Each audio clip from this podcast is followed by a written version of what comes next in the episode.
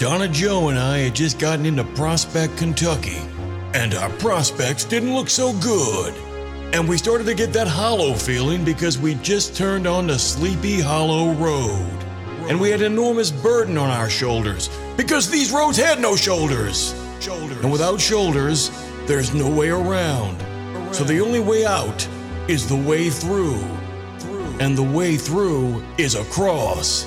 Across Harrods Creek at a place called Crybaby Bridge. One of Snake Pontchartrain's places you wouldn't want to go unless you're with Snake Pontchartrain.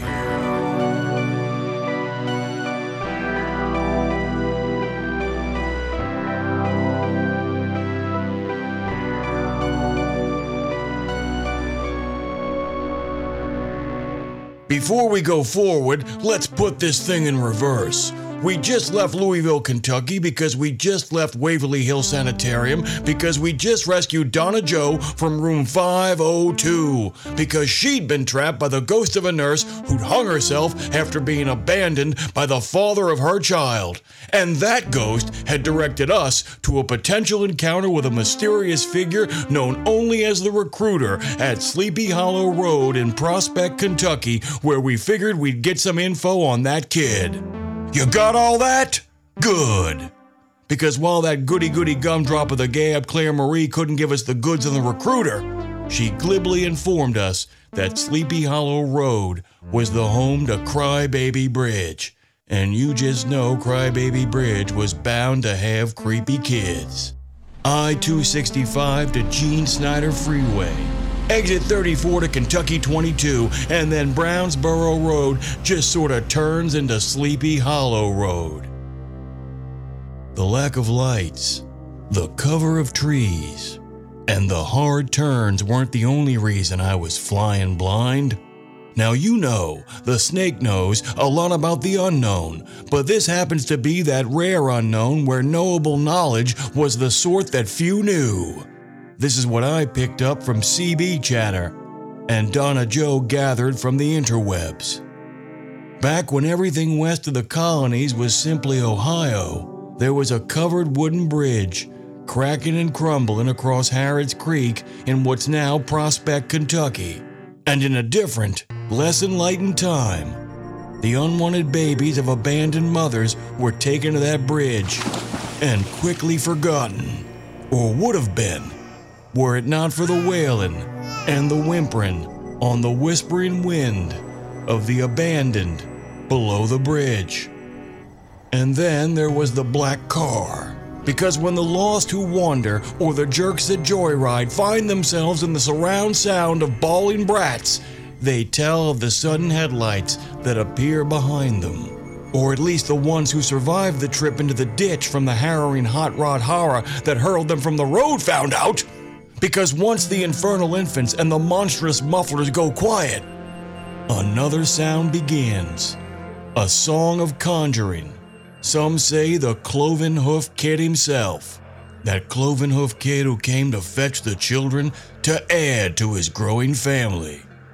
And that's exactly what Donna Jo was reading from her phone when her signal went down and my C B went static. And my G P S said we were nowhere and everywhere at the same time. And as we approached the bridge, it felt like we entered a sinister maternity ward with unanswered cries of hunger and loneliness all around. And we came around a hard turn for our final approach and saw distant fires in the woods, silhouettes dancing around the flames. And as if on cue, the headlights came on from a black car in my rearview mirror. Okay, it could have been any kind of color, but it was really dark, so it was a black car on a patch of road with no shoulder. And my mind quickly did the math. A place called Sleepy Hollow, a spooky dark night, followed by a mysterious pursuer towards a bridge whose crossing our lives depended upon. Yeah. And the map said there was a cemetery right up the way. I felt so icky, I craned my body to get a better look. What if this driver had shoulders and no head? I mean, it's one thing if it's a horseman that's headless. Horses know the way, but the car doesn't. How did this guy even get a license? He can't possibly have insurance coverage. He doesn't have coverage for his neck. Snake!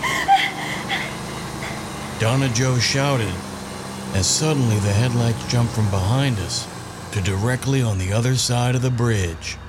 It's good to know a Jake break is still louder than the screams of a demonic barbecue. And everything went quiet. Only the idling sounds of my big trouble rig. And what I could now see was actually a black car. Actually, a black hearse.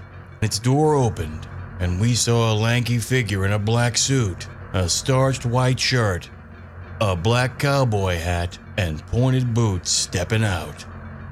And even though Donna Jo said no go, I had to know, so I hopped out and I said to her, anything happens to me, run that nasty burnt match of a character over instantly. And Donna Jo said, I don't have a C D L. And as we walked across the bridge towards one another, he lifted his arms, and the crying, and the chanting built with each closing step, until I was eyeball to eyeball with a pair of eyes that were as cold and solemn as the boneyard up the road. And he pulled out a rolled smoke, as long and thin as he was, and he snapped his fingers and lit it up, while at the same time killing the cries and the engine sounds around him. I said, nice trick. I've uh, had a long time to practice. And then he took a drag and blew a smoke ring in my face. It smelled like brimstone. You're here for the nurse's kid, I suppose. What if I am? I'm not inclined to return gifts given, and that child was a gift from her father. You'll have to take that up with him. And I assume he's with you. I reckon he's somewhere in them woods waiting to start singing my praises again. And you are? For the purpose of this conversation, Snake, you can call me the recruiter. I don't think I'll be calling you anytime soon. And he took out a business card, and he handed it to me, and he smiled. Not a nice smile. One of those, uh, make you feel kind of icky smiles. If you change your mind, Snake, just take out that card, lay it in front of you. And think of me. I can't help you with the kid. Not mine to give back. But I do like making deals. And I'd love you to hear my pitch.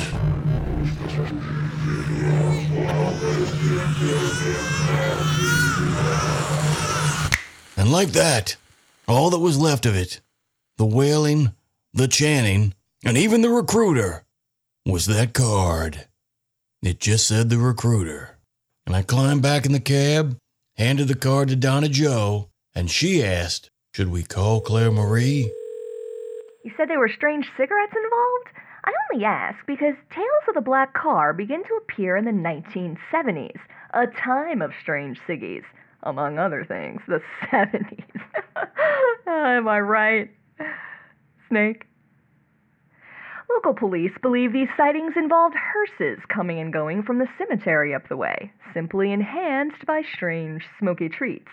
As for the bridge itself, its origins trace back to the turn of the nineteenth century, as evidenced by the popularity of a song called The Duke's Daughter's Cruelty, or the wonderful apparition of two infants who she murdered being buried in a forest to hide her shame.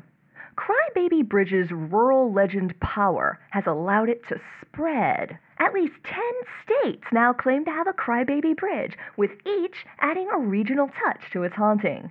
Oklahoma's involves Native American children. Maryland's adds the wrinkle of escaped slave offspring. There are spectral triplets in Texas. And at Utah's Bear River Bridge, if you honk your horn three times, a ghostly voice says, "Don't do it, Mother." Excuse me. Finally, the great state of Ohio has three. One at Egypt Road in Salem, another at Rogue's Hollow, and my favorite, the screaming bridge of Maud Hughes Road. Maud Hughes? Maud Hughes? I don't even know who Maud Hughes is! But from what you're telling me, Claire Marie, Crybaby Bridge is spreading. It's spreading everywhere.